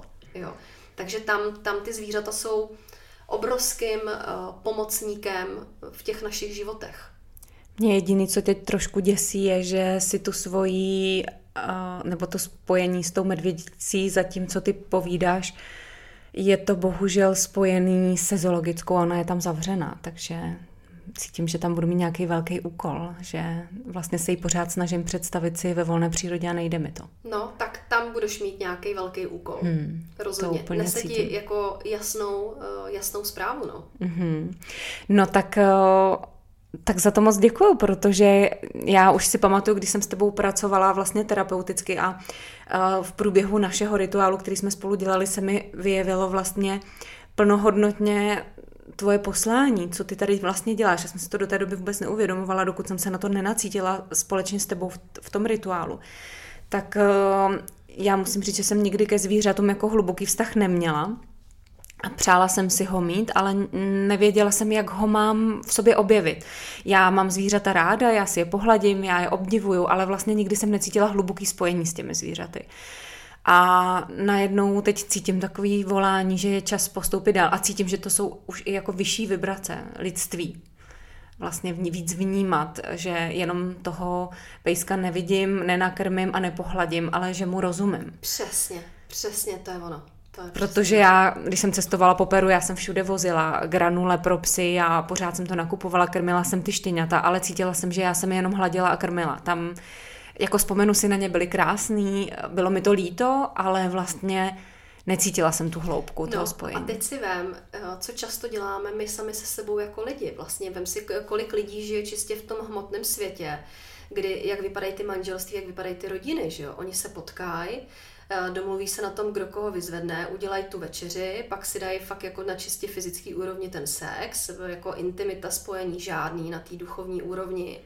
To znamená, zase mě to vrací k tomu, že tak, jak obrovské množství lidí to vlastně má samo se sebou a necítí vůbec nic dál nad tu hmotu a nad to, to uspokojování fyziologických potřeb, tak takhle my to máme často vlastně s těma zvířatama. To znamená, čím víc se jako, uh, čím víc poléčíme sami sebe, a uvidíme tohle v sobě, uvidíme tohle mezi sebou, tak automaticky, úplně automaticky budeme uzdravovat ten vztah vlastně k té přírodě a k těm zvířatům. A ono to není jenom ke zvířatům, ono to je i k rostlinám. Poslední výzkumy, které jsou, které už opravdu jako jsou z vědecké obce, věci jsou úplně fascinovaný, protože zjišťují, že vůbec netuší nic o rostlinném světě a o houbách že to, jak mezi sebou interagují, to, jak uh, si jako předávají informace, živiny, vodu, to, jak mezi sebou pečou v rámci rodin, jo, že je to naprosto fascinující svět, o kterém víme obrovsky málo. A jsou dneska hlasy se objevují, který tvrdí, že inteligence stromů a rostlin mnohonásobně převyšuje naši inteligenci. Jo. Naprosto souzním a souhlasím. Já jsem asi jenom tak ještě nakonec chtěla říct, eh, ty si tady mluvila o tom, že já se dokážu vlastně napojit do těch změněných stavů vědomí a tak. A ono to všechno jako zní skoro tak až jako, že jsem se s tím narodila, protože ty lidi si pak můžou říct, no jo, jenže holky to mají jednoduchý, protože oni se s tím narodili a jim to všechno takhle funguje, ale o to já se ani nebudu pokoušet, protože já tohle to neumím. Já bych jenom ráda řekla, že to tak nebylo vždycky, že ani ty, ani já jsme se s tím, my jsme se s tím narodili a rodíme se s tím všichni, ale musíme si to v sobě vypěstovat. A já chci jenom říct, že kam jde myšlenka a pozornost, tam jde energie a tam potom přicházejí vlastně odpovědi. A že už jenom zájem o ně něco vzbudí v té přírodě a v tom kosmu náležité odpovědi, které najednou začnou přicházet a přicházejí sami a, a, a příležitostně a jemně a že stačí jako připustit myšlenku, že i vy byste mohli být tohoto schopni a ve chvíli, kdy připustíte myšlenku, tak se dostáváte vlastně o krok dál a najednou přichází lidi, situace, věci, knihy, které nám to můžou vlastně krásně otevřít, rituály, ke kterým se můžeme dostat, ale pak už je zase jenom na našem rozhodnutí kam ten, tu pozornost a ten čas vlastně věnujeme, protože my jsme tady spolu mluvili před začátkem o tom, že o nás dvou konkrétně si lidé často myslí, že nám všechno jde, že všechno dokážeme, že všechno zvládneme. A vlastně jsme si tady teďka trošku uh, obě dvě řekli, že kolik je zatím práce, že ty víkendy, kdy lidi leželi u televize, pili pivo a chroupali bramburky a koukali na seriál, nebo byli v baru, tak my jsme třeba leželi na těch šamanských rituálech a nebylo to vždycky příjemný. Ale je to o těch prioritách. Já si myslím, že kam tu prioritu vložíme, tam to potom roste a nic nepřichází samo. A čemu a komu dáváme pozornost, to potom v našem životě roste a to se odráží. Uh, myslíš, že k tomu chceš ještě něco říct? Mně pořád jenom, jak jsem mluvila, běželo hlavou to, že to je vlastně jako jednoduchý v tom smyslu, že prostě já musím otevřít ty dveře. Pokud jsem zavřená, mám, jako, eh, nevěřím tomu a a priori to odmítám, no tak je to jako se zavřenými dveřma, prostě neprojdu. Když je otevřu, tak možná projdu a možná neprojdu. Jo? Ale já rozhodně, já jsem že dlouho se pohybovala v biznise, řešila jsem opravdu jako výchovu syna a tak dále, takže já jsem se hodně po, jako držela v té v tý, jako hmotě. No ty si eh, hlavně řešila výchovu syna sama, co si ano, jako vzpomíná. Ano, ano, přesně tak. A uh, tohle všechno, vlastně o čem se tady bavíme, je něco, co se mě uh, otevřelo na nějakých seminářích, kde se to potom kultivuje, jo, že člověk opravdu přesně jak to popisuješ, hledá, ale pak jde a jde na ty semináře, naučí se ty techniky a dál se s tím pracuje a prostě to prohlubuje. No. Je to o těch prioritách, kam vložíme naši energii, náš čas, naše peníze. Já si sama vzpomínám, že jsem chodila oblečená uh, z věcí ze second handu, protože jsem prožívala jako uh, hmotnou nouzi, ale kdykoliv nějaké peníze navíc byly, tak já jsem investovala právě do těch uh, duchovních a spirituálních věcí, abych jako posílila sama sebe, což mě vedlo k obrovské hojnosti. A je to přesně o tom, co si zvolíme v tom našem životě. A vlastně to tak může i být, jestli si teď zvolíme dovolenou v Řecku v All Inclusive, a nebo jestli vyrazíme s tebou. A já věřím, že to jsou přesně ty změny, které uděláte jednou v životě. Oni, oni vám změní celé nastavení vašeho života. A je to jenom o tom víc toho komfortu a zkusit udělat něco jinak, než jsme dělali doteď. Rozhodně.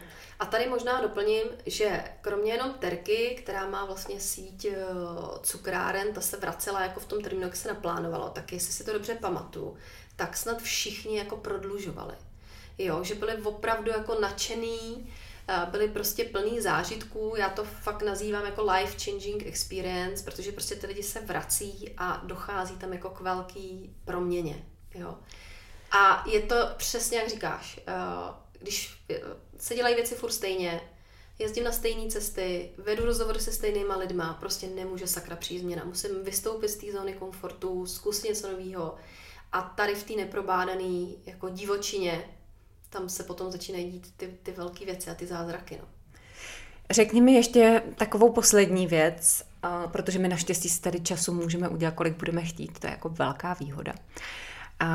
Tak tam si myslím, že je hodně důležitá v těchto v těchto těch věcech vystupování z toho, co známe, z toho, co, co máme už probádáno, je velká součást práce se strachem. Já mám takovou na to poučku, která mě velmi funguje, protože neustále překračuju nějaké hranice a pořád překvapuju sama sebe, tak vždycky, když se pro něco rozhodnu a mám z toho strach, tak si říkám, co nejhoršího se mi může stát. Vlastně si představím tu nejhorší variantu toho, co by se asi tak mohlo stát. A vlastně zjistím, že nic tak hroznýho se stát jako nemůže, kromě toho, že bych třeba mohla někde zemřít, ale to můžu samozřejmě tady a teď, okamžitě, protože život nám někdo nezaručuje. Uh, tak uh, řekni nám ještě, když se někdo rozhoduje pro něco odvážného, pro něco jiného, co pomáhá tobě udělat ten první krok, otevřít ty dveře, udělat ten první krok k tomu, o čem ty tady celou dobu mluvíš? Co je to, co ti pomůže ho udělat, i když sama máš strach? Touha. Mm-hmm. Úplně jednoznačně. Eh, já myslím, že když ty lidi jako přišlapují příliš dlouho, tak, eh, tak jsou ve špatném záměru, jo? jsou někde, kde jim to nenáleží. Protože eh, všechny lidi, který já znám, kteří dokázali velké věci, tak vždycky to bylo o tom, že jejich touha byla větší než ten strach. To znamená, že moje touha po těch zvířatech, nejenom to jim pomoct, ale i to být s nima v blízkosti, byla větší než ty rizika nějaký, který jsem třeba případně věděla, a ještě jsem je neměla osahaný, takže jsem je neuměla tolik odhadnout. Jo, a podle mě téma, jako právě tý, to napojení se na tu svou duši, jsme se zpátky u té spirituality, napojení se na svou vlastní duši a odhalení svého vlastního poslání osobního je podle mě největším úkolem, který tady každý z nás má. Protože dokud my ho nevíme, tak vlastně jsme pořád na falešní cestě. Máme strachy, máme pochybnosti, jsme unaví, unavený, voláme si do života lidi, kteří nám vlastně nenáležejí, pak jsme rozčarovaní z toho, že oni dělají jiné věci, než bychom chtěli a tak. Takže z mýho pohledu, to je takový moje téma, občas na ně dělám i semináře, je prostě téma osobního poslání. To je podle mě nejdůležitější věc. A pak uh, nebát se klidně ten svůj život opravdu o 180 stupňů změnit. Já jsem ho takhle změnila dvakrát nebo třikrát kompletně. Eh, člověk tam má nejdřív takovou jako obavu, že si řekne, ježiš, jak budu vypadat teď, tyjo, že jo, člověk je v nějaké skupině lidí, eh, ty lidi ho nějak vnímají, má nějakou pověst. A teď si řeknete, no a teď jako oni budou mít pocit, že vám ruplo v kouli, jo, že jste za sebou spálili všechny mosty, všechno začíná znova ale ve finále, ve finále vyjdete za svou osobní pravdou. A prostě vybudujete si život nový. Což je shodou okolností vlastně tím ta kniha začíná. Je tam kapitola, uh, která se jmenuje Volání duše a popisuje vlastně tyhle ty stavy. Uh, možná, že někdo z posluchačů bude znát učení psychologa, hlubinného psychologa, který se jmenuje Bel Plotkin. Vyšlo tady několik poměrně velkých bychlí, velkých knih, a tenhle ten psycholog uh, vlastně říká, že vysoký procento lidí, zhruba ve věku 7 a 38, takže ke mně to úplně lícuje, zjistí, že je na špatné cestě. Prostě je to zvláštní, tyhle, v tyhle ty léta najednou ta duše se začne ozývat, jak kdyby něco v těch našich životech prostě nás chtělo vrátit na tu svoji pravou cestu a ty lidi buď jdou do té reakce, že druhá míza, Jo, začnou honit mladý Takže další holky, milenka. Přesně, začnou honit mladý holky, jo, začnou se opíjet. Uh, Ženy si nechají udělat nová prsa, přesně, nové rty. Antidepresiva a kde si co si. Co znamená, jdou do toho, že jako snaží se vlastně neslyšet tu hlavní message, kterou, to, kterou nám ten život nese. Uh, a pak většinou teda z mýho pohledu jako živořej, jo, ta duše vlastně nikdy není vyslyšená, je prostě umlácená všema těma věcma. No a pak je tady druhá skupina lidí, mezi který třeba patřím já, kteří si řekli, aha, eh, ta duše se ozývá, někde mám něco prostě nesplněného, někde mám jít někudy jinudy a možná to znamená, že se vzdám firmy, kterou jsem budovala 10 let. Jo? Možná to znamená, že opustím svůj starý, svoje starý přátele, protože eh, jsme se hodnotově rozešli. Jo? Možná se budu muset rozvést. Přesně. Jo. Možná se budu muset přestěhovat. Mm. A spoustu dalších věcí. Opravdu uh, velké množství lidí znamená, že se úplně rozpadne. Ten psycholog to popisuje tak, že vlastně do té doby jsme jako ta, ta, ta housenka, která se ještě nezakuklila. Jo? Většinou jako budujeme ty uh, jako hmatatelné věci, děláme tu kariéru, chceme být v těch časopisech, a kupujeme ty auta, kupujeme pěkný hadry a tak.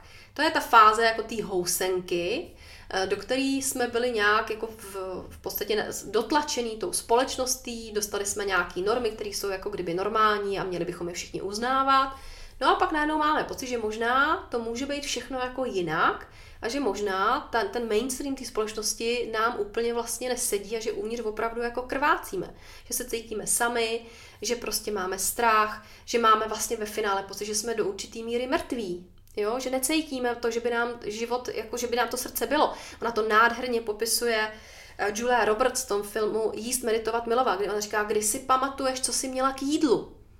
Jo, já už sama jako nevím, ve mně už nezbylo nic, já nemám žádnou lásku, nic, co bych někomu jako rozdala, tam prostě je mrtvo. A to je vlastně ten pocit, do kterého my se můžeme dostat. A ten psycholog to popisuje tak, že my se potom zakuklíme Většinou to začne tím, že se jako začneme stranit té společnosti, někdy nás to vykopne, jo? že nejsme už schopni fungovat v práci, přijdou třeba deprese a zdravotní problémy, to znamená, ten, ten život nás sám vlastně vykopne a donutí nás se zakuklit. No a co se stane v tom kokonu? No my se tam rozpadneme úplně vlastně na blátíčko, úplně se rozpadneme na padrť, spochybníme často všechno ve svém životě, aby jsme se znova poskládali po nějaký době, což může trvat půl roku, nebo taky dva, nebo taky tři, a pak vyletí ten motýl. A ten motýl je ten, který by do toho světa měl s tou lehkostí vplout, s tím svým vlastním posláním, protože co dělá motýl? On vlastně lítá, on si užívá, život poletuje a přitom uh, se, se dá na jednu květinu na druhou, opiluje a dělá práci pro celý svět. Jo? Ale dělá tu, která mu vlastně jakoby náleží. Není to ta housenka, která se jenom krmí ve svůj vlastní prospěch, aby se hlavně nažrala. Jo? A ty někteří, kteří mají to štěstí, že si dovolí se rozpadnout, všechno spochybnit, no tak jednoho dne vyletí jako motýl a vydělají na tom voni a vydělají na tom vlastně celé to společenství. Krásný závěr, už není co dodat. Já moc děkuji za všechno, protože jsem si to moc užila. Vlastně už teď cítím, že jsme... Mm, že jsem zase přispěla k něčemu dobrému tím, že můžu, takže jsem cítím jako obrovskou vděčnost. My určitě pod podcast do textu dáme všechny odkazy na tebe a mě dneska i vlastně napadlo, že bychom tam mohli dát i takovou krátkou zprávu od tebe, eh, co ty by si chtěla posluchačům vlastně ještě tak jako přidat eh, sama ze sebe, že bych takhle vlastně mohla začít eh, nové období vinohradských podcastů. A dneska jsem se zase znovu přesvědčila o tom, že to má smysl a že v tom budu pokračovat, byť jsem měla velkou pauzu. Takže ti moc děkuji, že jsi tady byla a možná jenom jestli ještě ty teď cítíš, že je něco potřeba. Já mám pocit, že všechno důležitý, eh, co jsem tak tajně v srdci doufala, že třeba si na to tady vzpomenu, tak se musím říct, že jsem tak se na vyjevilo. všechno, ano, přesně vyjevilo se to. Takže já eh, děkuji Luci moc tobě, protože to bylo obrovsky příjemný a pochopitelně eh, ten, kdo je na druhé straně mikrofonu, je ten, kdo tu atmosféru vytváří. Takže eh, tady na Vinohradech s tebou jsem si to i já velmi užila.